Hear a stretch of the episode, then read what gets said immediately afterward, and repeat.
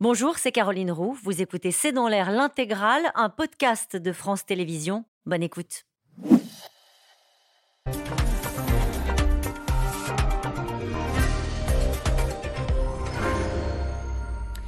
Bonsoir à toutes et à tous. Nous attendons vos questions, SMS, Internet et réseaux sociaux pour alimenter notre discussion. C'est un pays à peine grand comme la Corse qui va accueillir dans cinq jours la Coupe du Monde de football. Un émirat qui a su décrocher cet événement planétaire grâce notamment à sa puissance financière. Mais aujourd'hui, alors que tous les regards sont tournés vers les stades climatisés de Doha, c'est l'appel au boycott qui a fait la une de la presse en Europe. Ouvriers morts sur les chantiers, négation des droits de l'homme, absurdité écologique. Les critiques sont relayées par euh, certains sportifs, par des personnalités, des responsables politiques, des stars du monde entier.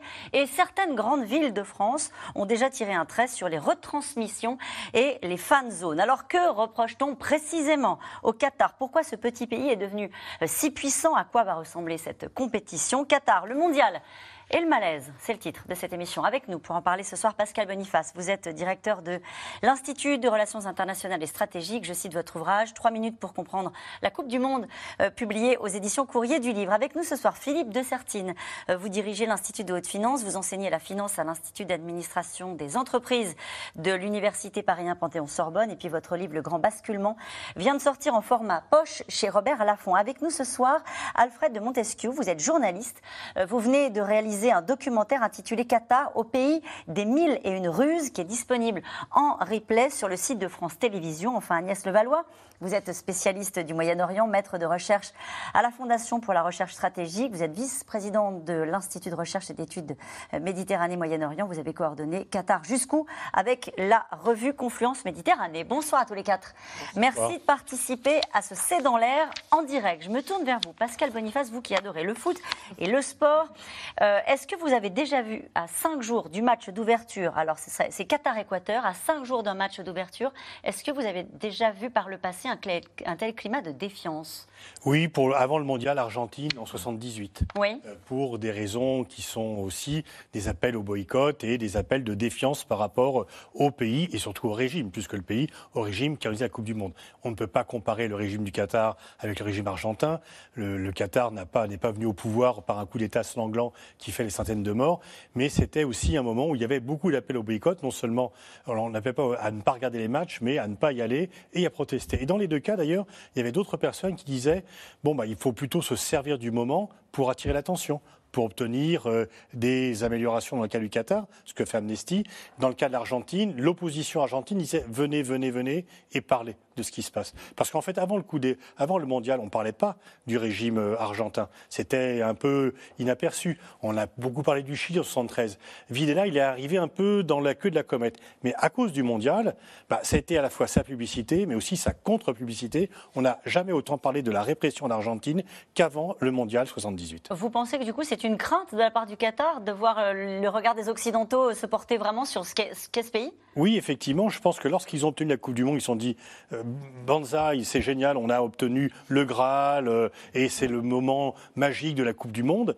Et puis en fait, bah, quand les projecteurs sont braqués sur vous, il y a aussi des projecteurs négatifs. Il n'y a pas que des projecteurs négatifs. Et je pense que les Qataris n'ont pas anticipé l'ampleur euh, des projecteurs et qu'ils l'ont fait par la suite avec, on en reparlera dans le débat, avec un peu de retard peut-être et finalement peut-être insuffisamment aux yeux de certains. Agnès Levallois, ces appels au boycott, je le disais, des personnalités, des acteurs, parfois même des, sportifs euh, qui disent on, soit on ne se rendra pas, soit on ne regardera pas. Euh, des grandes villes de France qui disent il n'y aura pas de fan zone, ça va assez loin quand même pour un événement qui reste un événement sportif. Oui, ce que je trouve un peu quand même surprenant, c'est qu'il fallait vraiment s'énerver, si je puis dire, quand la Coupe du Monde a été attribuée au Qatar il y a en, 2010, 2010, euh, Parce que faire ça aujourd'hui, à quelques jours, je trouve que c'est vraiment contre productif avec un élément qui, moi, me frappe travaillant sur le Moyen-Orient, c'est qu'un argument revient maintenant en boucle dans les pays de la région, c'est de dire c'est la première fois qu'une Coupe du Monde est organisée dans le monde arabe et évidemment, du coup, on critique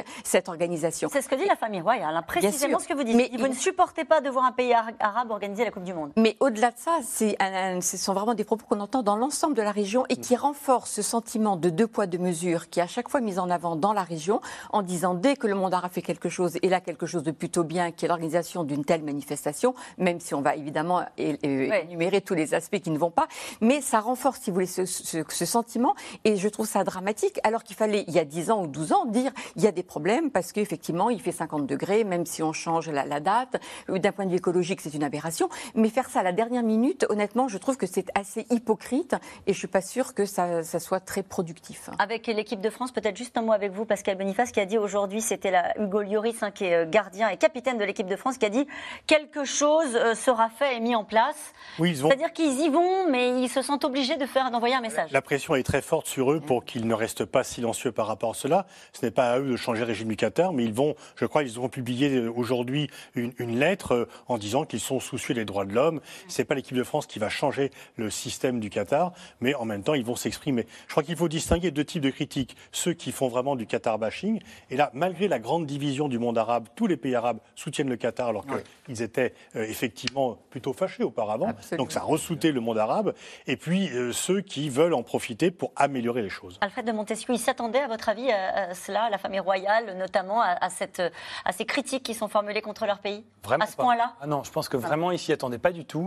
Et, euh, et ils ont le cuir épais. C'est une famille. Euh, c'est assez darwinien comme système, le système bédouin, clanique euh, euh, du Qatar. C'est des gens qui ont déjà pris des coups, ils sont très intelligents, ils sont solidaires, mais là, on sent qu'ils sont un peu meurtris. On le voit notamment, c'est étonnant, c'est sur les stories Instagram des princes et des princesses, surtout des princesses qui sont très ouvertes à l'Occident, la princesse El Mayassa, la princesse Hint, les deux sœurs de l'émir actuel, et qui disent voilà, c'est du Qatar bashing, et plus précisément, c'est le grand argument là, c'est de l'islamophobie. Mm. C'est ah on ne veut pas voir un, un pays arabo-musulman briller autant.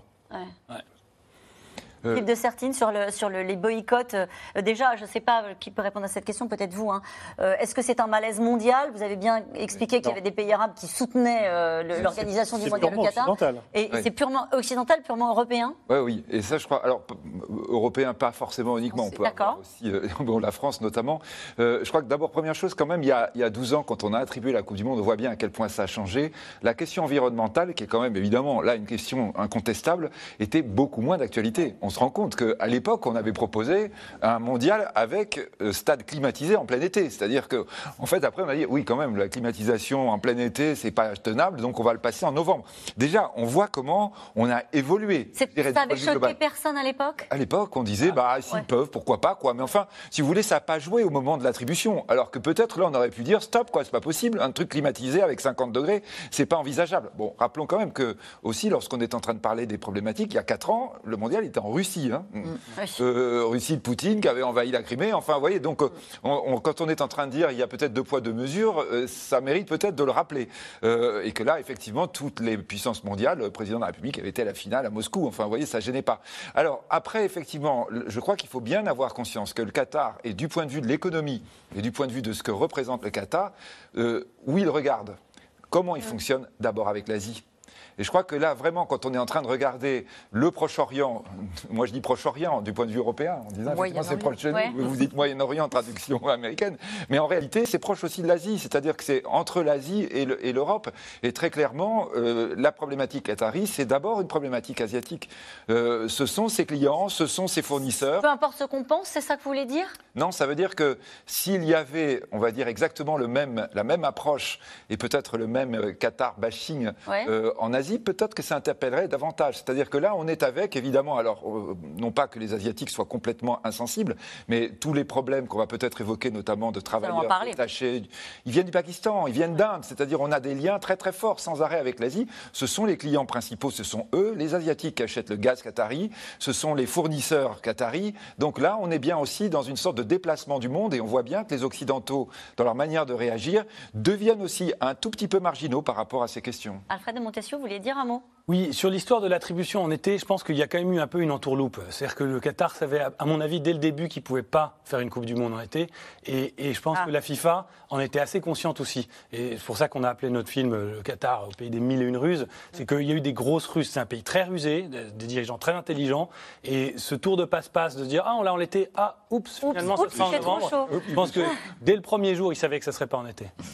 En tout cas, l'équipe de France, vous l'avez dit à l'instant, Pascal Boniface a donc promis de faire quelque chose. Le capitaine des Bleus n'en dit pas plus, mais la pression était de toute façon de plus en plus forte. À cinq jours du coup d'envoi de la Coupe du Monde au Qatar, l'appel au boycott a été lancé par des personnalités, des sportifs, mais aussi, on l'a dit, hein, par des grandes villes de France qui ont décidé de ne pas retransmettre les matchs de cette Coupe du Monde. On l'aura compris, déjà très contesté. Magali Lacroze et Christophe Roquet. Au beau milieu du désert, des stades flambant neufs, climatisés. Au Qatar, dans cinq jours, s'ouvre la Coupe du Monde de tous les scandales. Climatiques, financiers, des accusations d'atteinte grave aux droits des hommes et des femmes. Le monde du sport peut-il s'affranchir de la politique? Que vont faire les Bleus? En France, lorsqu'on accueille des étrangers, on a souvent euh, l'envie qui se prête à nos règles, euh, qui respecte notre culture. Euh, et j'en ferai de même lorsque j'irai au Qatar, tout simplement. Donc après, je peux être d'accord ou pas d'accord avec leurs idées, mais, mais je dois montrer du respect par rapport à ça. Le capitaine ne portera donc pas un brassard aux couleurs de l'arc-en-ciel, un temps évoqué pour protester contre la pénalisation de l'homosexualité au Qatar. Mais l'équipe de France annonce cet après-midi un soutien aux associations de défense des droits de l'homme. D'autres assument un boycott du mondial. Acteurs, ex-sportifs ou présidents, même combat. Si j'étais euh, chef de l'État, mais je ne le suis plus, euh, donc ma position est facile. Je ne me rendrai pas au Qatar. Je ne vais pas regarder le mondial au Qatar. Des milliers d'ouvriers sont morts pour construire les stades. Je regarderai pas le mondial. Je pense que c'est, je pense que c'est une, histoire. Euh, je pèse mes mots euh, répugnante. Euh, l'idée d'accepter qu'on est à vendre est, impossible pour moi. Il faut accepter l'idée qu'on est à vendre. En fait, je crois qu'aujourd'hui, on se laisse dévorer par l'argent rouge de sang. Tout commence 12 ans plus tôt. Le Qatar est désigné par la FIFA pour accueillir le mondial 2022. Et déjà en coulisses, les accusations de corruption fusent contre les membres de la Fédération internationale ayant voté pour le Qatar. L'enquête interne n'aboutit pas. Les grands chantiers commencent à Doha, où les travailleurs immigrés dénoncent peu à peu les conditions de travail, comme ce jour-là dans une manifestation pourtant interdite au Qatar. La situation est dramatique. Selon le Guardian, plus de 6500 travailleurs immigrés sont morts lors de la construction des hôtels et des stades. Mais la FIFA veut rester positive. Sans cette Coupe du Monde, les changements en cours auraient mis des décennies à se produire. En quelques années, la société a changé. Les travailleurs migrants peuvent aller et venir. Le travail, c'est la dignité. On leur donne maintenant un salaire minimum, une opportunité. Les conditions de sécurité des travailleurs se sont beaucoup améliorées. L'autre scandale du mondial est climatique. À Doha, à cette période, il fait 30 degrés. Les stades et hôtels climatisés sont prêts pour la compétition. Et pourtant, les organisateurs promettent un mondial zéro carbone. De quoi faire bondir certaines associations qui portent plainte contre la FIFA.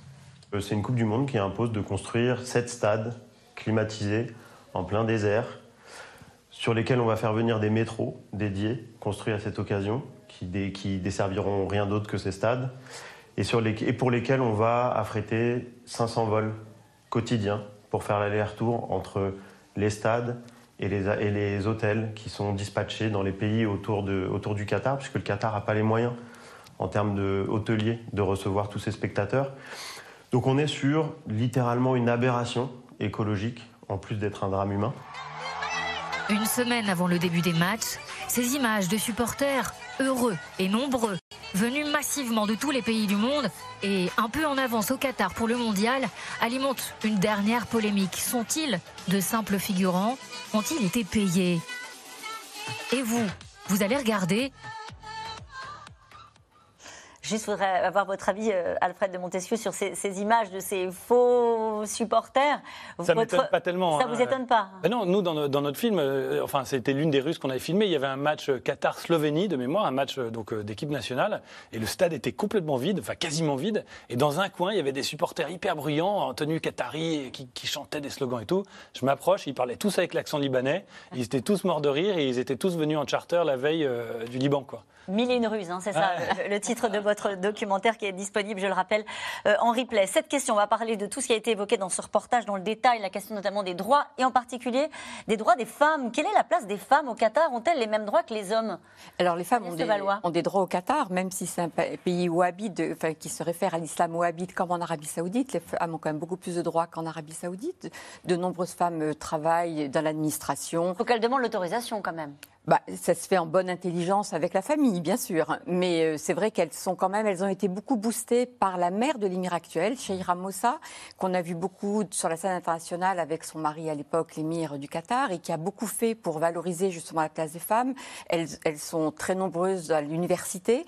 Et donc, il y a une vraie volonté, sous l'impulsion aussi de la sœur de l'émir, la princesse Mayassa, qui est celle qui s'occupe des, des musées au Qatar. Donc, il y a une vraie valorisation de la place des femmes parce que ça correspond à cette volonté d'ouverture que veut montrer absolument le Qatar, à savoir que c'est un État moderne et que les femmes ont leur place. Mais ça reste, et je le rappelle, un État, enfin un pays dans lequel l'islam officiel est l'islam wahhabite, avec donc un système extrêmement conservateur, comme c'est le cas en Arabie Saoudite. Donc, quand vous dites, juste pour que les gens comprennent, quand vous dites en bonne intelligence avec la famille, ça veut dire que ces femmes sont sous tutelle.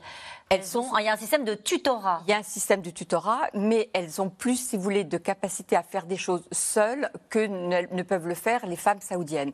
Mais elles sont dans un système extrêmement conservateur où effectivement, pour pouvoir faire un certain nombre de choses, il faut qu'elles aient l'accord du père, du frère, du mari.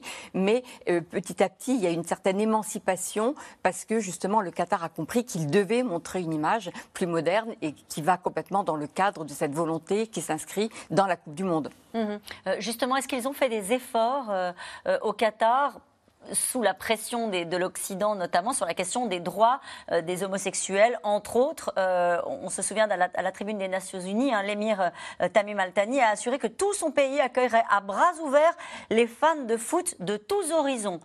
Alors là, on s'est dit de tous horizons, ça veut dire c'est un signe d'ouverture. Est-ce que c'est vraiment le cas? Alors oui et non. Je pense qu'ils ont fait d'énormes efforts de modernisation depuis, enfin, depuis plusieurs années.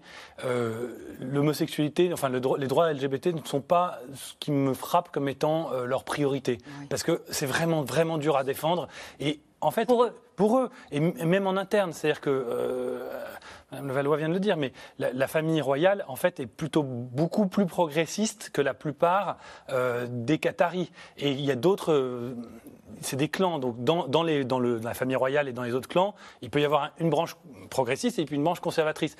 L'émir, il ne peut pas non plus se mettre à dos euh, les imams. Euh, Alors, qu'est-ce qu'ils ont dit pour les délégations bah, sportives? Sur l'homosexualité, en fait, ils sont très discrets. Ils ont, ils ont beaucoup avancé sur d'autres domaines que, qui sont les droits euh, des travailleurs, ça c'est clair. On va en parler. enfin, il y, a des domaines sur lesquels ils ont énormément avancé. L'écologie, évidemment, le droit des femmes, c'est flagrant. ceux qui n'est pas en contradiction avec l'islam, ils y vont plus facilement. Est-ce que deux hommes peuvent réserver une chambre d'hôtel à Doha euh, certains ont essayé de le faire. Non, mais certains ont essayé de le faire en démontrant que c'est. On leur disait très bien, mais alors restez très discret. Il y a quand même toujours. C'est en fait le maître mot qui a été donné par les autorités, c'est dire soyez discret. C'est-à-dire vous prenez pas dans la rue, euh, vous tenant main dans la main, mais on n'ira pas regarder ce que vous faites. Donc c'est cette volonté effectivement de la famille royale de montrer qu'ils ont avancé, mais c'est une société extrêmement conservatrice et on sait qu'il y a des tensions au Qatar entre la famille royale et lorsque je parlais de la femme, enfin la mère de l'émir actuel, son comportement a beaucoup choqué en interne au Qatar parce qu'on trouvait qu'elle s'exposait trop, parce qu'elle, avec des tenues en plus assez modernes, même si elle avait toujours les cheveux cachés, mais quand même à la dernière mode, et que ça, ça a su. Et sur les ventes d'alcool? Alors, il y a des endroits, ça va être. Ça, ça, dépend où vous êtes. Dans d'ores et déjà, dans tous les hôtels internationaux, vous avez de l'alcool. Hein. L'alcool que vous voulez. Ça coûte un peu cher, mais vous, n'avez pas le droit d'amener de l'alcool. On vous le confisque à l'aéroport. Mais dans tous les hôtels et dans les fan zones, enfin dans les stades, trois heures avant et une heure après le match, les gens auront le droit de consommer de l'alcool. D'accord. Donc ils ont un peu arrondi les angles Oui, ah, complètement. C'est beaucoup des nuances. Pardon, juste, mais par exemple, moi j'étais, je tournais notre film pendant le ramadan. Donc là, officiellement, plus d'alcool. Ok, très bien, plus d'alcool. Y compris dans les hôtels internationaux. Mais en room service, oui. Mhm. Donc vous voyez. Il y, a toujours, ouais. Non, ils ont compris. De toute façon, il y a des sponsors euh, du mondial qui sont des fabricants des marchands de bière, donc il faut aussi faire avec cela. Ils savent très bien qu'ils ne peuvent pas donner une image. C'est un équilibre entre le désir de la société, qui est très conservatrice, et le fait de s'ouvrir au monde et de ne pas choquer non plus. Il ne faut pas choquer la population, mais il ne faut pas choquer les visiteurs étrangers. La société est conservatrice. ah oui. Très conservatrice. Effectivement, on pourrait dire que cette famille-là, c'est un peu comme les dictateurs éclairés qui font avancer la société plus vite qu'elle ne le voudrait comme on a vu euh, mm. en Europe dans les siècles passés.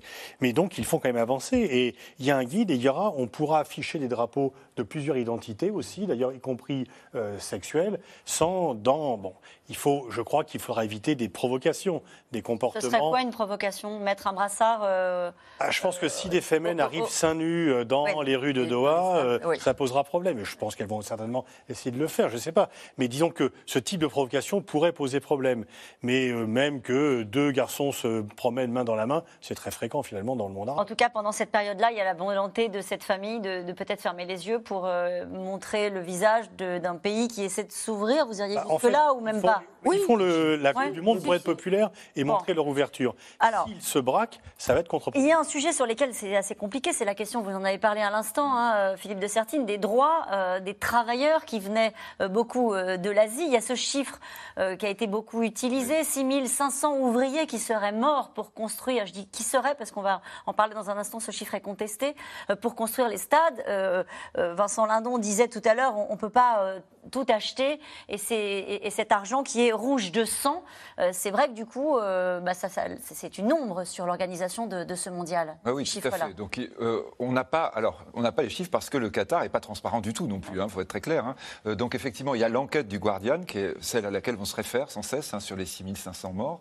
Euh, néanmoins, on va dire que le mode de fonctionnement qui a été celui, effectivement, qui est très fortement dénoncé, qui est un, mode de fonctionnement avec des travailleurs étrangers, euh, est à la limite de l'esclavagisme, puisqu'on a utilisé ce terme à juste titre. On peut raconter euh, comment les choses se voilà, passent. donc c'est un système de parrainage, alors qui n'est pas utilisé que par le Qatar. Hein. C'est-à-dire vous avez aussi la même chose en Arabie Saoudite ou, ou dans les Émirats. Donc un système de parrainage où en fait le travailleur va être complètement dépendant de son parrain, au point et euh, normalement, le Qatar s'est engagé que ça ne se passe plus, mais en disant oui, mais on s'est fraudé. Par exemple, on enlève les passeports. C'est-à-dire les gens sont véritablement pieds et poings liés. S'ils doivent, s'ils veulent changer de travail, ils doivent demander l'avis de leur parrain. C'est-à-dire ils sont complètement dépendants. On va dire le parrain, le terme maître esclave est quand même pas loin. Hein. Et donc effectivement, euh, le Qatar, alors officiellement a dit qu'ils abolissaient. ils ont adhéré, ils ont adhéré à c'est le seul pays de la région à avoir adhéré à l'OIT, à l'Organisation internationale du travail, et avoir même fixé, alors évidemment qui nous semble très très faible, mais un salaire minimum, donc euh, de 225 dollars, ce qui par rapport aux Pakistanais qu'ils cherchent à attirer, qu'ils ont attiré, euh, nous semble évidemment dérisoire, mais est important. Hein. et, je dirais d'ailleurs, dans l'économie du Pakistan, ça a joué un rôle, tous ces travailleurs détachés jouent un rôle important dans l'économie du Pakistan. 225 dollars par par mois. Par mois. Oui, oui, non, pas par jour. Non, on n'est pas dans le. en, football, on calcule par heure. Donc là, malheureusement, c'est par mois. Mais, mais, euh, mais on va dire que là, on est avec ce système qui a été un système qui existe, qui existe toujours dans toute la région, sur lequel le Qatar a essayé, entre guillemets, d'avancer. Là, je mets entre guillemets, parce qu'effectivement, il a dit non, on supprime, etc. Mais c'est pas de notre faute, en fait, on continue d'avoir. Entre parenthèses, dans les parrains, vous n'avez pas. Euh, toujours pareil, quand on parle du peuple Qatar, c'est tout, tout petit, minuscule, hein, les vrais Qataris, donc notamment, sont des Indiens qui sont très présents et qui sont dans le statut de parrain avec ces gens qui dépendent complètement d'eux euh, et sur lesquels, on va dire, presque ils ont droit de vie et de mort, bien ce qui s'est passé, c'est-à-dire dans des conditions. On ne sait pas les chiffres, mais on est sûr qu'il y a eu des morts quand même, hein, du point de vue des stats. Ça, ça Agnès de Valois, ça s'appelle le kafala? La kafala. La kafala. La kafala, c'est vraiment le, terme pour parler justement de cette idée de parrainage qui a été effectivement abolie par le Qatar. Maintenant, toute la question, c'est quelle est l'application de cette décision qui a été prise, effectivement, là, sous la pression des ONG, et ça, c'est le côté positif finalement des, des projecteurs qui ont été braqués sur le Qatar, c'est que les ONG sont allées sur place.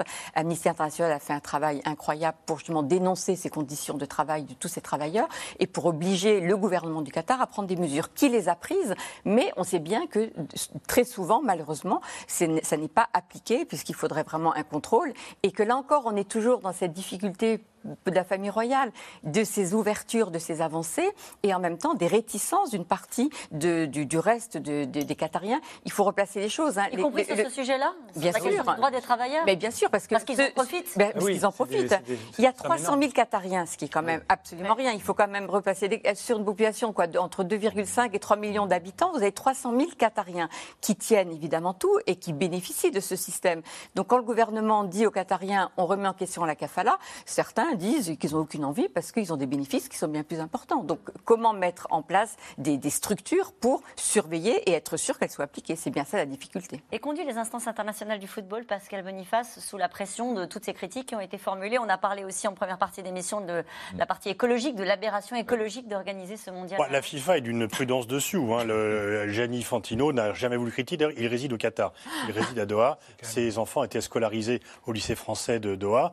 Et pour l'instant, il a dit, il a même envoyé des instructions aux fédérations pour ne pas, selon le traditionnel, on ne mélange pas sport et politique, ce qui est bien sûr une aberration puisque sport et politique sont constamment mélangés.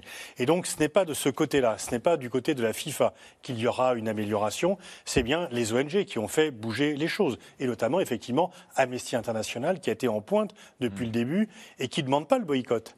Amnesty ne demande pas le boycott. Il demande au contraire de se servir la Coupe du Monde comme d'un levier, pour obtenir des résultats, pour obtenir non seulement la suppression. Que, que, peuvent-ils obtenir? Eh bien, ce qu'ils ont obtenu, c'est au moins. Alors, on peut dire que ce n'est pas suffisant et qu'il faut aller plus loin. Ce qu'ils disent, ils ont déjà obtenu la suppression de la CAFALA, mm. mais elle n'est pas toujours observée. L'augmentation, euh, enfin, la création d'un SMIC. Ce que demande Amnesty, c'est la création d'un fonds d'indemnisation pour les victimes sur les chantiers.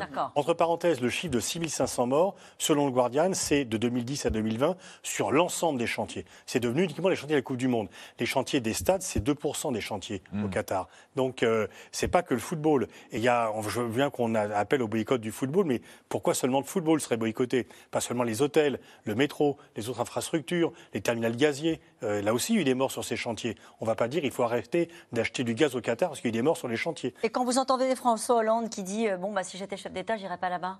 Euh, bah, je crois qu'il a été chef d'État, je crois qu'il y est allé. Et il, a même, il a même vendu des avions de chasse. Vous avez bien vendu des avions de chasse. L'idée, c'est l'idée de se dire, oui, mais je répète, je crois qu'il a été chef d'État, je crois qu'il a été au Qatar. Qu'est-ce que vous voulez dire? Bah, en fait, c'est plutôt hypocrite, puisque le Qatar n'est pas devenu un pays infréquentable du jour au lendemain. Il, était, il, il, qu'il s'est même plutôt amélioré mm. en termes du respect du droit des travailleurs par rapport à l'époque où on était moins regardant.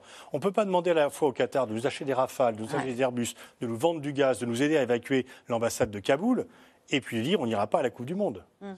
Il, y a, quand même, disons, il y a un peu de facilité pour ne pas dire autre chose. Alfred de Montesquieu, vous êtes d'accord Oui, oui c'est ça, c'est ce que, ce que, dit M. Boniface, mais euh, de, de, de, vendre des rafales et ensuite de dire euh, c'est pas un pays fréquentable, c'est quand même très très bizarre. Regardez, il y a quelqu'un qui vous écoute attentivement, c'est Benoît dans l'Hérault qui dit bah, pourquoi ne pas organiser la prochaine Coupe du Monde en Corée du Nord puisque ça favorise le progrès social? Oui, bah, c'est une grande question. Oui.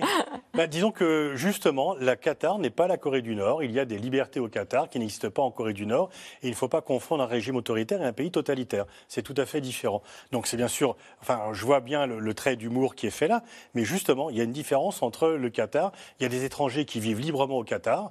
Il y a des travailleurs qui sont exploités, mais il y a aussi des Français qui voient une opportunité, qui pourraient avoir une vie meilleure et qui vivent tout à fait librement au Qatar. Ce n'est pas le cas en Corée du Nord. Sur la partie euh, écologie, euh, est-ce que là, on peut attendre une prise de conscience du Qatar? Est-ce que c'est un pays qui est allant, au-delà même de l'organisation de cette Coupe du Monde et de la climatisation dans les stades, euh, sur ces, problématiques-là? Alors, sûrement, on va dire, c'est un, non, mais c'est un problème général pour tous les États du Golfe aujourd'hui qui savent bien qu'ils sont assis sur un trésor qui est en train de peu à peu disparaître.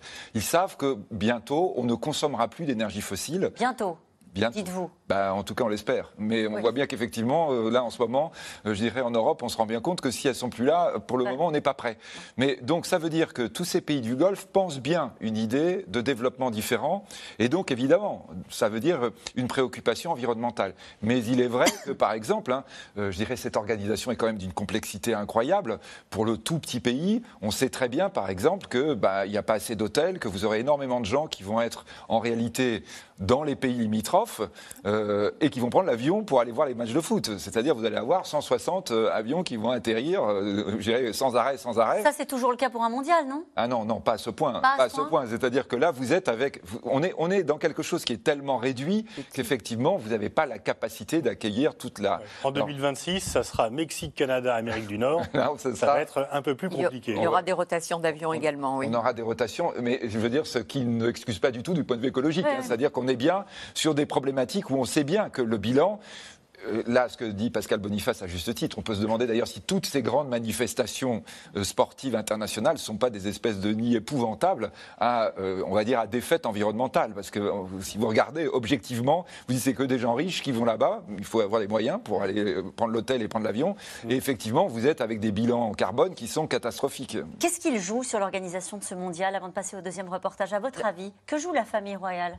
Je pense que c'est un énorme enjeu, c'est un enjeu existentiel en fait. Les gens croient ah que c'est du sport. En fait, c'est pas du sport, c'est du soft power. C'est-à-dire, c'est traduire euh, sa ressource, en l'occurrence l'argent du gaz, le traduire en, euh, en puissance géopolitique, en prestige. Et, mais le prestige, pas juste par vanité, le prestige, c'est le propos de mon film, euh, pour jouer sa propre sécurité en fait. Le, le, ça tient en une boutade, c'est on ne peut pas envahir un pays qui organise une Coupe du Monde. C'est une région du monde qui est traumatisée par l'invasion du Koweït de Saddam Hussein. Et, le Qatar a été menacé dans ses frontières, y compris très récemment, ou dans sa, même dans son existence géopolitique par l'Arabie Saoudite en 2017. Et quand même, d'organiser un mondial, vous êtes un vrai grand pays, quoi. On, vous respecte. C'est ça l'idée. Agnès Valois C'est comment exister sur la carte du monde. Et je rappelle toujours cette anecdote. On dit que le, père de l'émir actuel, il y a, dans les années 70, arrive dans un aéroport euh, européen avec son passeport et à la police de l'air et frontières, dit mais qu'est-ce que c'est ce pays? Et on dit qu'il a été traumatisé à l'époque et depuis il n'a de cesse que de déployer des moyens pour que tout le monde sache où et qu'est-ce que le Qatar. Et c'est vrai qu'aujourd'hui c'est une réussite de ce point de vue-là spectaculaire. Tout le monde autour de la planète, grâce au foot, eh bien sait où se trouve le Qatar. Grâce au foot et aussi peut-être grâce aux investissements. La France est le deuxième pays européen dans lequel euh, le Qatar investit le plus après l'Allemagne, des hôtels de luxe, des participations euh, dans des grands groupes industriels français, mais aussi bien sûr le PSG euh, avec des autorités françaises qui n'ont jamais cessé de dérouler le tapis rouge aux Émirs et à leurs investissements. Juliette Perrault et Dominique Lemarchand. Que s'est-il réellement passé le 23 novembre 2010 derrière les murs de l'Élysée? Ce jour-là, Nicolas Sarkozy organise un déjeuner. Autour de la table, deux hommes qu'il connaît bien. Le futur émir du Qatar, Tamim Ben Hamad Al Thani, et le président de l'UEFA, Michel Platini. L'attribution du mondial de football 2022 s'est-elle décidée au cours de ces quelques heures? Quel rôle a joué dans cette affaire l'ancien président français? La France et le Qatar, une histoire d'amitié et d'opportunité. Quelques mois après sa défaite à l'élection présidentielle, c'est à Doha que Nicolas Sarkozy fait sa première grande sortie publique en tant qu'invité spécial de l'émir. Dans cette région du monde, mesdames et messieurs, se déroule sous nos yeux une partie absolument décisive au Qatar. Comment concilier l'identité et la modernité Un président français très impliqué qui a encouragé un an plus tôt l'émir à racheter le PSG. L'héritier de 42 ans qui veut donner une image moderne de son pays aime le clinquant. À Cannes, il s'est offert le Martinez et le Carlton. À Paris, le Palace Peninsula pour 404 millions d'euros. Autre lieu iconique de la capitale, le Café de la Paix près de l'Opéra. Ou encore le grand magasin Printemps, racheté en 2013. À l'époque, les salariés s'alarment malgré toutes les assurances qu'on nous donne, nous ne voyons pas euh, ce qui va véritablement intéresser le Qatari. La classe politique s'insurge. Le Qatar, comme les autres pays, n'a pas de patrie, il n'a que des privilèges. Il vient mettre de l'argent pour euh, faire de l'argent. Je suis prudente à l'égard de ces investissements massifs du Qatar parce que je crois que le Qatar joue un double jeu à l'égard des démocraties occidentales. Mais les investissements se poursuivent. L'Hexagone offre même un avantage fiscal de taille aux Qataris. Une exonération d'imposition sur les plus-values immobilières mise en place en 2008 est toujours d'actualité aujourd'hui. La France est devenue le deuxième pays européen dans lequel le Qatar investit le plus. Plus de 25 milliards d'euros en 2019, principalement dans l'immobilier, l'industrie et le commerce de détail. L'Émirat s'invite dans les grandes entreprises françaises. Vinci, Lagardère, Beansport, Accor Hotel. Des investissements encouragés par l'actuel président français. La relation entre la France et le Qatar repose sur la volonté commune d'approfondir notre coopération bilatérale, qu'elle soit économique, culturelle ou sportive. Car la France, elle aussi, développe ses projets dans la péninsule. Dans le secteur de l'énergie en particulier. Total, détenu à 5% par le Qatar, a été choisi par Doha comme principal partenaire étranger dans le développement de nouvelles ressources gazières offshore. Un accord gagnant-gagnant, assume le PDG français.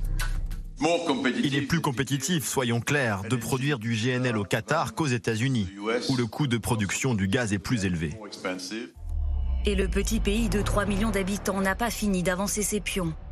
Avec la guerre en Ukraine, le Qatar pourrait devenir une nouvelle source essentielle d'approvisionnement en gaz, en alternative à la Russie. Alors nous allons revenir sur la force de frappe financière du Qatar, mais d'abord cette question d'Alain en Seine-Saint-Denis. Généralement, les pays organisateurs de la Coupe du Monde sont des nations de football. Pensez-vous que ce pays ait la culture du foot? Non, c'est faux. En 94, la Coupe du Monde a lieu aux États-Unis, qui n'est pas un pays de football. On reproche d'ailleurs à la FIFA de céder pour de l'argent d'aller aux États-Unis. En 2002, euh, de nouveau, Corée du Sud, Japon, ce ne sont pas des pays traditionnels de football, et on reproche à la FIFA pour de l'argent d'aller là-bas. Et en fait, le but du football, c'est de faire un empire universel. C'est donc d'aller là où il n'est pas justement de conquérir pacifiquement euh, mmh. d'autres territoires. Et pourquoi Platini s'est engagé pour le Qatar et qu'il n'a pas besoin d'ordre euh, de l'Élysée, enfin le, la, la, fiction selon laquelle Platini se met au garde à vous devant Sarkozy, je veux dire, Sarkozy il a le poster de Platini dans sa chambre, pas l'inverse quoi. C'est pas, il y a, y a, vraiment, euh, je veux dire, je pense que Sarkozy admire plus Platini que Platini euh, n'admire Sarkozy. C'est pas comme ça que ça se passe. Bon, et donc en fait Platini. On ne sait pas tellement comment ça s'est passé d'ailleurs. Mais... Boniface. Il y a ah. une enquête du parquet national oui, financier. Pour l'instant, il n'y a pas de smoking gun. Et en tous les cas, je comprends, il n'y a pas de preuve irréfutable. Et en tous les cas, je comprends la philosophie de Michel Platini qui a toujours été la sienne. Le football doit aller là où il n'est pas. Et comme il n'y avait jamais eu de Coupe du Monde dans un pays arabe ou musulman, c'était leur tour. Ouais. Parce qu'il avait été en Afrique euh, aussi en 2010, même si l'Afrique du Sud n'est pas tout à fait l'Afrique. Et donc l'idée, c'était, et il a dit, sauf que Platini pensait que ça serait le tournoi du Golfe, que la Qatar allait partager avec d'autres pays du Golfe euh, la Coupe du Monde, ce qu'ils n'ont pas fait, ce qui a d'ailleurs entraîné par la suite des tensions. Le patron de la FIFA dit aujourd'hui que c'était une erreur. Hein d'organiser le, le, le, la Coupe du Monde. Seb Blatter. Euh, ah, l'ancien patron. L'ancien, oui, oui. oui mais il a beaucoup varié, Seb Blatter. Il a bon. beaucoup varié. Mais quand même, Seb Blatter dit que Platini euh, lui avait dit avant qu'il n'était pas pour euh, l'organisation Qatar. Et il y a des phrases, il y a des citations de Platini, notamment à Johannesburg, où il dit si la FIFA attribue la Coupe du Monde à la Russie puis au Qatar, c'en est fini de l'image de la FIFA. Mm, Donc, ça, c'est Alors, en tout cas, on va, on va, on va laisser. Pas des propos en, en tout cas, on va laisser les juges faire leur travail sur voilà ce sujet-là, si vous le voulez bien. Et je voudrais qu'on avance sur la puissance financière du Qatar. Est-ce qu'aujourd'hui, si le Qatar est ce qu'il est aujourd'hui, c'est euh, grâce à ses réserves de gaz C'est ça qui s'est passé peut-être avec vous, Agnès Valois bah Oui, bien sûr. Le Qatar est quand même le pays qui a les troisièmes réserves de gaz au monde et que le père de l'émir s'était lancé à l'époque justement dans l'exploitation du gaz qui à l'époque n'était pas tellement euh, bien perçu parce que c'était des gros investissements et que tout le monde se demandait si c'était une bonne stratégie. Et la stratégie a été une stratégie gagnante. Et donc c'est vrai le Qatar, je reviens, 300 000 Qatariens pour 3 oui. millions d'habitants, avec des ressources considérables, eh bien, il faut bien qu'il investisse cet argent quelque part et qu'il prépare l'après-gaz. Et donc, toute la stratégie du Qatar, c'est dans le cadre de la diversification économique du pays, qui a besoin donc de diversifier son économie pour le jour où il y aura beaucoup moins de gaz. Et donc, ça passe par quoi? Des investissements à travers le monde, en Europe, mais pas que, en Asie énormément également. Et donc, on voit le Qatar eh bien, investir, racheter tout ce qu'il peut racheter, parce qu'il a besoin de préparer l'avenir et c'est vraiment cette stratégie qui est à l'œuvre au Qatar. Christian Chesneau, dans son dernier livre sur le, sur le Qatar, raconte qu'il y a euh, ce qu'ils appellent la diplomatie de. C'est une grande marque de luxe de montre que je ne peux pas citer. Mm -hmm. Mais euh, en gros, l'idée que quand les responsables politiques occidentaux arrivent au Qatar, euh, en général, c'est un pays qui est très généreux avec eux. Ouais. pas mal de gens ont parlé d'une certaine sensibilité à l'argent de, dirigeants occidentaux euh, et, que les Qataris regardent du coup à Daceo. Ils se disent un petit peu euh, euh, c'est ah quoi ton prix quoi. Ils regardent avec l'idée que tout s'achète, que tout le monde s'achète. Que oui, ou que beaucoup s'achètent et que certains pays sont particulièrement sensibles à ça, notamment la France. Et il y, a ce, y a ce on, on, entend assez fort au Qatar cette idée que la France a un bon ratio investissement sur retour sur investissement. C'est-à-dire que ça coûte pas très cher. Enfin, on, peut, on met beaucoup d'argent, mais on a un très bon retour sur cet argent. Justement, pourquoi la France fait-elle des cadeaux fiscaux aux Qataris euh, avec vous, euh, Philippe de Sertine Ça fait une disposition qui avait été prise en son temps par Nicolas Sarkozy. Et comme on l'a dit tout à l'heure dans le reportage, ouais. n'est toujours pas aboli, qui est une disposition extraordinaire. Rappelons peut-être juste comme ça au passage que le Qatar vient de revendre cette année l'hôtel Lambert à Paris, qui est un magnifique euh, hôtel pour à peu près 220 millions d'euros à Xavier Niel. Donc vous n'avez pas de plus-value dessus, c'est pas mal, hein, donc fiscalement. Non, je crois qu'on doit bien se rendre compte effectivement que là, vous avez, je dirais d'abord, un, la stratégie des pays producteurs de pétrole, ça date du début des années 70 de l'autre siècle, quand les pays producteurs de pétrole se sont rendus compte qu'on leur donnait des dollars ou des euros, pas les euros à l'époque, mais des dollars, et que cet argent était de plus en plus de l'argent finalement dévalué. Ça a été la grande inquiétude. Le grand choc de 73, c'est de dire, mais en fait, on échange notre pétrole contre de l'argent qui risque de se dévaluer, et donc finalement, qu'est-ce qu'auront nos enfants, nos petits-enfants, comment, comment, notre pays va se développer? Donc l'idée va à ce moment-là dire, bah, donc il faut qu'on investisse. Faut qu'on investisse il faut surtout pas qu'on garde des réserves de liquidité et qu'on investisse dans quelque chose qui va garder de la valeur, typiquement la pierre. Typiquement dans les grandes capitales, vous voyez les endroits où on se dit bon bah là, hôtels de luxe, voilà, à Paris. les hôtels de luxe à Paris, etc. Ce qu'on disait partout, où on se dit là ça va garder de la valeur. Et puis éventuellement ce qui va produire aussi de la valeur du futur et évidemment peut-être aussi ce qui va produire de la valeur associée à un nouveau, à une évolution du modèle économique. Euh, on a eu à ce moment-là, dans les années 2010, quand on évoque ces avantages fiscaux qui ont été accordés, donc là on pourrait. C'était pour attirer les investisseurs. Hein, Alors c'était notamment dans la compétition qu'on avait avec Londres à ce moment-là. Hein. et donc vous aviez, euh, je dirais, Londres-Paris, qui étaient deux capitales qui intéressaient beaucoup les pays du Golfe, qui intéressent toujours du reste, et avec une grande compétition, notamment avec les Séoudiens, qu'on revoit toujours. Quand vous êtes en, train de regarder le Qatar, vous êtes toujours en train de voir les, les, Séoudiens aussi, qui sont pas très loin, avec euh, des masses qui, sont, qui peuvent être comparables parfois. Alors, euh, l'Arabie Saoudite a des quantités quand même beaucoup plus importantes, mais par exemple, le, fonds euh, Qatari Investment Authority, qui, euh, QIA, hein, qui a été entre parenthèses, présidé par l'émir actuel, hein, c'est-à-dire qu'il a fait, il a fait son apprentissage de dirigeant en étant patron de cette structure financière. Hein, qui pèse 460 milliards de dollars quand même. Hein. Donc on est là en train de parler de quelque chose qui a une vraie capacité d'investissement. On est d'accord hein, que acheter un grand joueur de foot, c'est rien du tout hein, par rapport à ça. On l'a bien vu. On l'a bien vu du coup. On l'a bien vu. donc, mais, mais on est avec là des stratégies pour dire on doit essayer de conserver du patrimoine et alimenter notre patrimoine pour le futur. Hum. Euh, quel lien avec euh, les frères musulmans?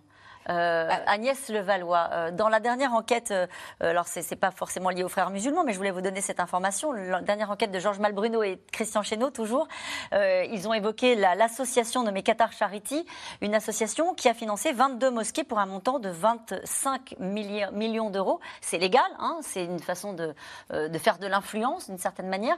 Mais quel est le lien entre aujourd'hui le Qatar et les frères musulmans? Alors, ce qu'il faut comprendre, c'est que le Qatar a toujours une stratégie par rapport à ses voisins. On est obligé de se, de se, placer par rapport à ses voisins, de se distinguer parce que le Qatar veut garder une position autonome par rapport à l'Arabie Saoudite et aux Émirats Arabes Unis. Dans ces deux pays, l'ennemi numéro un, ce sont les frères musulmans. Le Qatar, du coup, qu'est-ce qu'il fait? Il soutient les frères musulmans à travers le monde, hein, dans le monde arabe, mais pas que. Et donc, ça pose un problème à la France, quand même? Ça pose un problème à France qu'on a eu un certain nombre de, réactions, mais c'est vraiment la particularité du Qatar et qui du coup a eu son heure de gloire, si je puis dire, en 2011-2012, lorsque les frères musulmans ont remporté les élections au lendemain des révolutions dans le monde arabe et que les pays occidentaux n'avaient aucun lien avec cette force politique de l'islam politique parce que nous, nous ne parlions pas avec eux, alors que le Qatar a hébergé sur son territoire à Doha tous les responsables frères musulmans qui étaient exclus de leur pays d'origine. Et du coup, il s'est présenté comme le médiateur et celui qui était capable de, de, de servir de lien entre ces nouvelles élites politiques qui arrivaient au pouvoir et nous qui n'avions pas de contact avec eux. Mais parce qu'on n'en voulait pas parce qu'on ne voulait pas parler avec ah, politique. Mais quand ils arrivent au pouvoir par des élections, c'est une nouvelle force avec laquelle on est contraint de, travailler parce que ce sont eux qui ont été élus par les peuples en question. Mais on parlait d'un double jeu du Qatar sur ce sujet-là. C'est pas un double jeu. Le jeu, il est très clair. Le Qatar, qu'est-ce qu'il fait? Il soutient cette force politique, estimant que euh, ça lui permet de se distinguer et d'ennuyer sérieusement l'Arabie Saoudite et les Émirats, qui est quand même la priorité.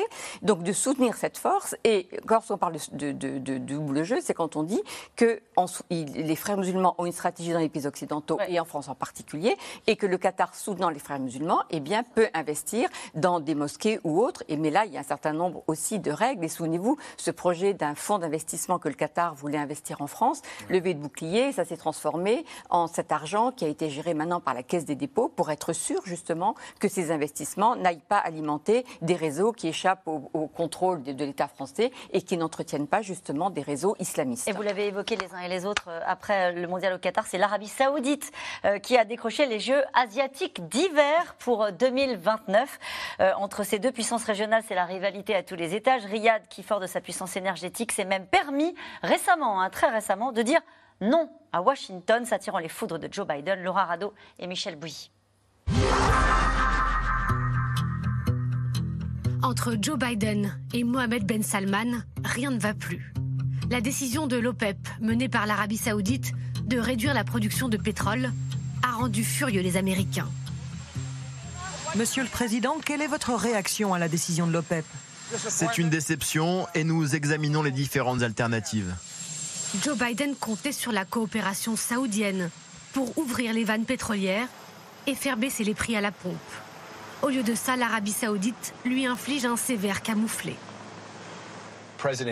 Le président a dit qu'il allait reconsidérer notre relation avec l'Arabie saoudite car ils ont pris le parti de la Russie contre les intérêts du peuple américain. Énième crise entre les États-Unis et le Royaume saoudien. Deux puissances liées par un partenariat stratégique, mais tumultueux. En 2017, l'arrivée au pouvoir de Mohamed Ben Salman suscite pourtant l'espoir. Le jeune prince héritier promet alors ouverture et modernité à son pays. Nous ne ferons que retourner à un islam modéré, tolérant et ouvert sur le monde et toutes les autres religions. 70% des Saoudiens ont moins de 30 ans et honnêtement, nous n'allons pas passer 30 ans de plus de notre vie à nous accommoder d'idées extrémistes. Nous allons les détruire aujourd'hui et immédiatement. Un temps salué pour ses réformes, celui qu'on surnomme MBS s'illustre très vite par sa répression féroce. En 2018, l'assassinat du journaliste saoudien Jamal Khashoggi à Istanbul provoque une onde de choc mondiale. Un responsable turc affirme que son corps a été découpé en morceaux après sa mort. Désigné responsable du meurtre par la CIA, Mohamed Ben Salman disparaît de la scène internationale. En pleine campagne présidentielle, Joe Biden s'engage même à rendre l'Arabie saoudite infréquentable. Je vais être très clair. Nous n'allons plus leur vendre d'armes, nous allons leur faire payer très cher et faire du royaume saoudien un paria. Mais avec la guerre en Ukraine et la crise énergétique, les Saoudiens reviennent au centre du jeu. Emmanuel Macron déroule le tapis rouge au prince héritier cet été. Direction Riyad pour le chancelier allemand. Tous se succèdent auprès de MBS y compris Joe Biden. La rencontre et la connivence affichée entre les deux hommes, très critiqués, ont un objectif, le maintien de la production de pétrole. Nous avons eu une bonne discussion sur le fait d'assurer la sécurité énergétique mondiale et un approvisionnement en pétrole adéquat pour soutenir la croissance économique mondiale. Et ça commencera bientôt. Je fais tout ce que je peux pour augmenter l'approvisionnement des États-Unis, ce qui devrait se produire. Mais trois mois plus tard, c'est donc la douche froide pour les Américains. La fermeture du robinet pétrolier entraîne une hausse immédiate du baril de brut. Washington accuse Riyad de faire le jeu de Vladimir Poutine. Nous sommes stupéfaits par les accusations selon lesquelles le Royaume se tient aux côtés de la Russie dans sa guerre contre l'Ukraine. Après plusieurs scandales sur les droits de l'homme, la riche monarchie saoudienne fait donc son retour sur le devant de la scène. Et pas toujours là où on l'attend. L'Arabie saoudite accueillera les JO asiatiques d'hiver 2029. Le fait du prince, encore une fois, à l'heure où le monde s'inquiète de l'urgence climatique justement cette question de Pierre dans les Bouches-du-Rhône et les Jeux d'hiver en plein, en plein désert. Quand en parlera-t-on au dernier moment? Alors on en parle dès maintenant, effectivement, parce que je crois que les Saoudiens ont fait une grosse erreur de communication. Ils sont candidats à tout pour concurrencer le Qatar en termes de diplomatie sportive, et ils n'ont pas vu que là, pour le coup, le coup de projecteur, il n'est pas favorable, parce qu'ils vont s'attirer toutes les critiques. Ils auraient mieux fait de qu'ils fassent la finale entre le champion d'Italie et le vainqueur de la Coupe d'Italie, entre le champion d'Espagne et le vainqueur de la Coupe d'Espagne, ce qu'ils font pour faire parler d'eux, bon, ok, très bien, mais organiser les jeux d'hiver dans le désert, hein. dans, le, désert, ça ne peut que choquer. Et c'est quand même bizarre parce qu'ils ont des, des dizaines d'agences, les plus grands groupes de communication, ils versent des millions de dollars ou d'euros, bon, à des grands groupes de communication pour aider à communiquer il y a quand même un gros trou dans la raquette quand ils sont candidats pour les Jeux d'hiver, parce que là, ils n'ont que des critiques à prendre. Agnès Valois, vous êtes d'accord avec ça? Oui, complètement. Mais on voit bien, de toute façon, qu'il y a une telle concurrence. Je pense que l'Arabie et les Émirats n'ont toujours pas supporté que le Qatar puisse organiser une telle manifestation qui est la Coupe du Monde. Et donc, tous les moyens sont bons aujourd'hui pour dire vous avez fait ça, mais nous, on va se rattraper et on va faire. Y compris organiser un Qatar bashing? Oui, bien sûr, évidemment, parce que ça, c'est quelque chose quand même d'absolument insupportable. Je n'oublierai jamais, il y a des années de ça, la déclaration d'un responsable des, aux Émirats qui me disait Mais pourquoi en France, on ne parle que du Qatar, on ne parle jamais de nous? Bah, Parce que le Qatar a une stratégie. D'abord, la stratégie a commencé avec Al Jazeera, cette chaîne de télévision qui a fait connaître le Qatar. Donc, ça a commencé à les énerver beaucoup. Et donc, au bout d'un moment, ils se sont dit Mais il faut peut-être que nous aussi, on communique et qu'on fasse aussi des choses comme le fait le Qatar, à savoir organiser des manifestations internationales pour justement. Euh, susciter de l'intérêt et pour montrer que nous existons. Ils se sont juste trompés d'organisation, du coup, les jeux, les jeux divers. Oui, parce que les jeux divers, je pense que ça va être euh, un, mot, un, mot, sur ce nom euh, de l'Arabie Saoudite, euh, sur le fait de relancer la production pour faire baisser les prix au moment où il y a une tension énergétique à la fois en Europe, enfin surtout en Europe. ça a été mal vécu par Joe Biden. Est-ce que c'est vraiment une indignation sincère Oui, c'est une indignation évidemment qu'on a déjà eue dans le passé. Hein. C'est pas la première fois que les États-Unis demandent de faire baisser les prix du pétrole parce que vous comprenez, c'est important pour la croissance mondiale. Néanmoins, les États-Unis ne sont pas à l'OPEP. Alors, on parlait du pétrole, bien sûr. Voilà, du gaz aussi, hein, et les gaz parce que les deux vont être indexés. Et on va dire que l'économie américaine, qui est aujourd'hui la première productrice de pétrole et de gaz, enfin de pétrole en tout cas mondial, euh, ne, sera pas forcément la première perdante si les prix restent élevés. On va dire, nous, Européens, c'est une catastrophe. Pour les Américains, c'est une catastrophe relative. Euh, et euh, probablement que du côté du Texas, du côté du sud des États-Unis, du Dakota, tout le monde est absolument ravi. Alfred de Montesquieu, la rivalité avec l'Arabie Saoudite, c'est présent dans, au quotidien dans ce que vous avez pu tourner? Oui, beaucoup. c'est le syndrome du petit frère euh, qui se pousse un peu du col. Quoi. Donc déjà, c'est une, monarchie wahhabite. Euh, le, centre, c'est quand même Abdul Wahhab était saoudien et euh, c'est l'Arabie Saoudite, le centre du, wahhabisme. C'est le pays évidemment de, la Mecque et de Médine. Il y a ça. Et puis aussi, quand le Qatar est devenu indépendant en 71, donc c'était une colonie anglaise, un protectorat anglais, euh, ils devaient plus ou moins faire partie des, Émirats arabes unis. Et ils ont joué, ils ont, ils ont été protégés par leur grand frère, leur protecteur, qui était l'Arabie saoudite, qui a dit non, non, euh, restez autonomes, mais avec l'idée que ça allait être une espèce de quasi-province ou quasi-protectorat saoudien. Donc ils ont joué les Saoudiens contre les Émiratis. Là où ils ont été malins, c'est qu'après, en fait, ils ont aussi euh, fait faux bon aux, Saoudiens. Et les Saoudiens, enfin ils s'en sont jamais entièrement remis. Hein. Ils, considèrent toujours que c'est un peu une province qui devrait faire partie de chez Mais en termes de puissance, ils ne jouent pas dans la même catégorie Non. Ils ne jouent pas dans la même catégorie en termes de puissance réelle, de population, de PIB, etc. En termes d'intelligence, on en parlait, ils sont très très malins, les Qataris. Enfin, euh, euh, que ce soit la Coupe du Monde, que ce soit euh, la manière dont ils se sont positionnés sur la scène internationale, on en parlait tout à l'heure, la manière dont ils ont quand même sauvé la mise des Occidentaux à Kaboul en, évacuant, en évacuant les personnels des ambassades et les alliés, mm.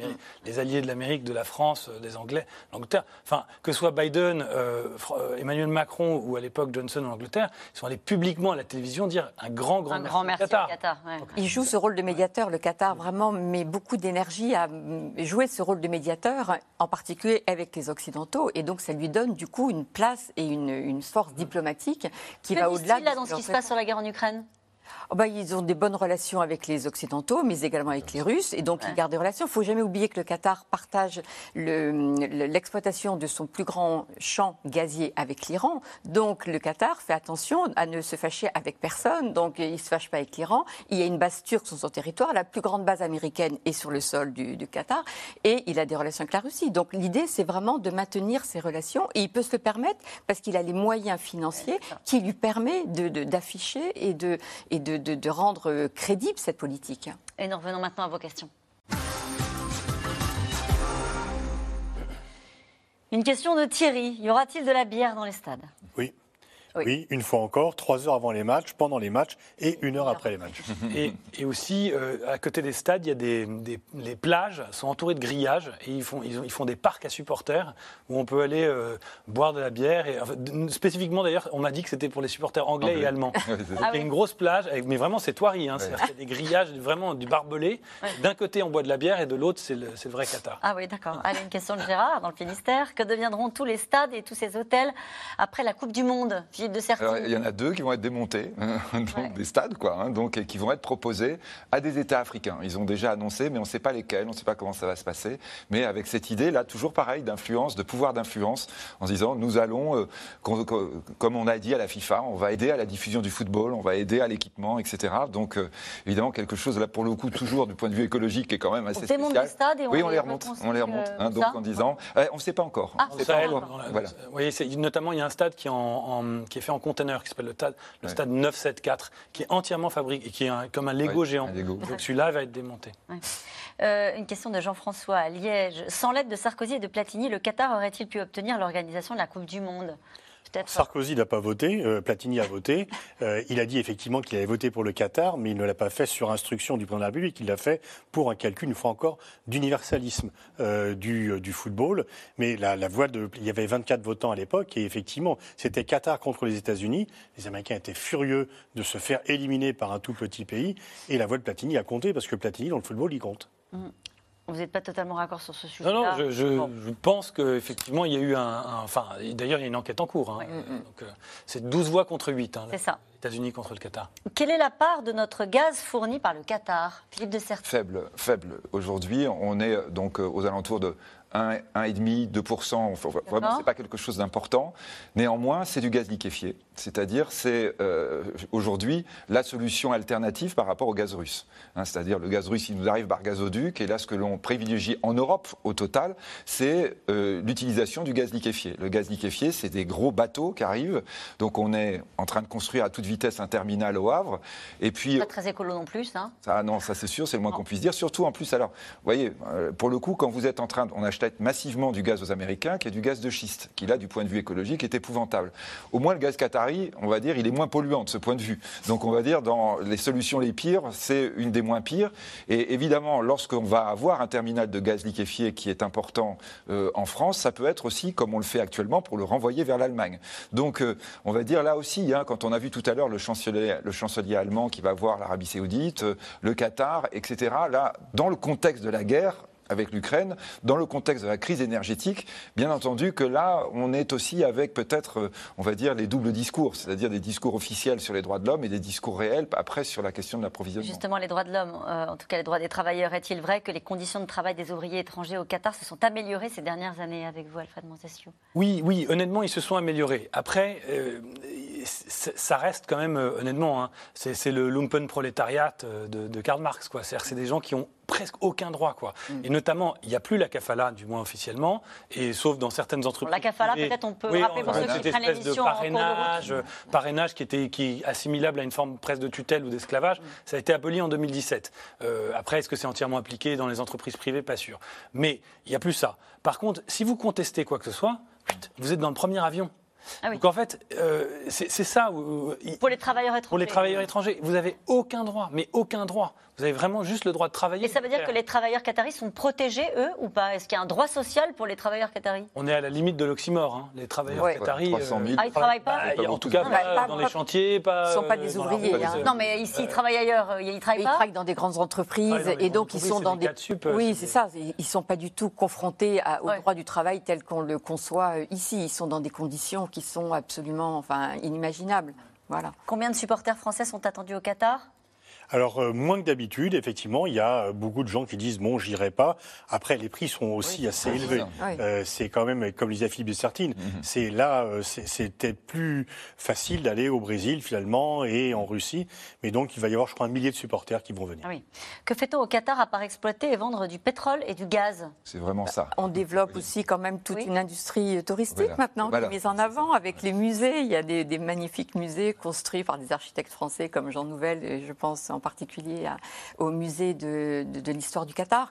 C'est vrai qu'il y a une volonté, là aussi, dans le cadre de la diversification économique, de, montrer autre chose, d'où d'ailleurs les hôtels qui ont été construits par la Coupe du Monde, qu'ils servent ensuite pour les touristes, puisqu'il y a une volonté dans toute la région eh bien, de faire des circuits entre les Émirats avec le Louvre, avec le Qatar, tous les projets touristiques de l'Arabie saoudite. Donc on voit bien que c'est une ressource qui aujourd'hui est mise en avant. Jusqu'où peut-elle aller? Moi j'avoue que je suis un peu réservée sur vraiment ce potentiel, parce que d'abord, pendant huit mois de l'année, vous ne pouvez pas sortir. Il fait 52 degrés. Il fait 50 degrés, donc c'est quand même sa limite. Et puis les conditions quand même sociales et toutes les, pressions de la société qui ne sont pas des sociétés quand même très ouvertes, même s'il y a eu certaines mesures qui ont été adoptées, ne sont pas forcément les conditions de rêve pour aller passer des vacances.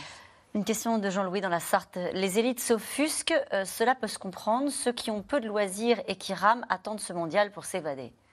Bah oui, enfin, ça peut être. Euh, je crois que, enfin, une fois et encore, il y a des gens qui demandent le boycott, d'autres qui demandent de s'en servir comme d'un coup de projecteur pour améliorer la situation.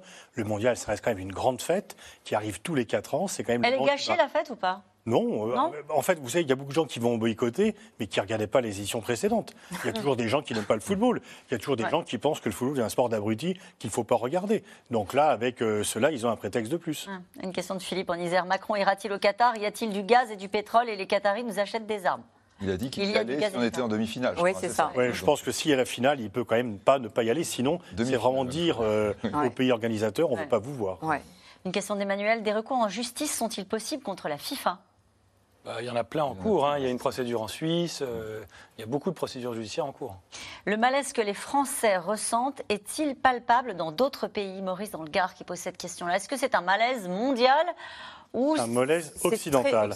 Et très français quand même. Agnès Valois? Je parlais avec des Italiens qui me disaient que, bon, évidemment, comme il n'y a pas d'équipe, il a pas d'équipe italienne, donc c'est un non-sujet. Non, mais ça pourrait être sur le principe quand même, euh, quand même. Euh, là, c'est absolument pas un sujet, personne n'en parle. En Allemagne, un petit peu, ce qu'on a vu des prises de position de la ministre écologique, surtout sur justement ces côtés-là. Mais on a le sentiment, mais de par les relations particulières de la France avec le Qatar, qu'on a vu relations privilégiées, privilégiées, avec toutes les mesures qui ont été prises à l'époque de Sarkozy, qui font qu'il y a quand même une relation entre les deux pays telle que effectivement, ça a suscité beaucoup de d'interrogations, il y a eu beaucoup d'écrits, il y a eu beaucoup. Donc je pense qu'il y a en Occident des interrogations, mais encore plus en France pour les raisons qu'on a évoquées. Et dans, les, pardon, et dans les médias anglo-saxons, les médias en Angleterre sont assez durs sur le Qatar, et notamment le Sunday Times, et qui sort scoop sur scoop. Bon, il y a le Guardian dont on a parlé. Mhm. Euh, le Sunday Times a quand même sorti que le Qatar finançait une, enfin, finançait un, espion qui finançait une officine de hackers en Inde, euh, qui avait hacké les comptes des journalistes et des hommes politiques, des, personnalités politiques européennes anti, euh, anti Coupe du Monde. C'est quand même. Ouais. Qui décide où sont organisées les Coupes du Monde? Quels sont les critères? Alors maintenant, ce sont les 211 fédérations qui votent. Il y a eu un pays, une voix. Est-ce que d'ailleurs le, Qatar finance d'autres clubs que le PSG alors, ils viennent d'acheter euh, un club euh, en Espagne, je crois. il commence un peu à s'étendre, mais le PSG est bien sûr le produit phare. Mais ils ont financé aussi. Avec... Pardon Le club de Barcelone a été financé par un énorme sponsoring de, ah, Qatar. Ça, c'est le sponsoring, le maillot. Oui. Allez, une question de Fabrice en Meurthe-et-Moselle. Avec le réchauffement climatique, le Qatar a-t-il un avenir? Bah, oui. de Bon, mais ça, c'est le problème de tous les pays euh, qui sont euh, effectivement avec cette question du réchauffement qui va devenir un énorme problème. Eux gèrent effectivement l'extrême chaleur, mais ce sont des terres qui risquent d'être inhospitalières dans l'avenir. Même non viable. Hein. À partir de 50 degrés, on ne peut pas vraiment vivre dehors. Merci, même avec des stades climatisés. le. C'était C'est dans l'air, un podcast de France Télévisions. Alors s'il vous a plu, n'hésitez pas à vous abonner. Vous pouvez également retrouver les replays de C'est dans l'air en vidéo sur France.tv.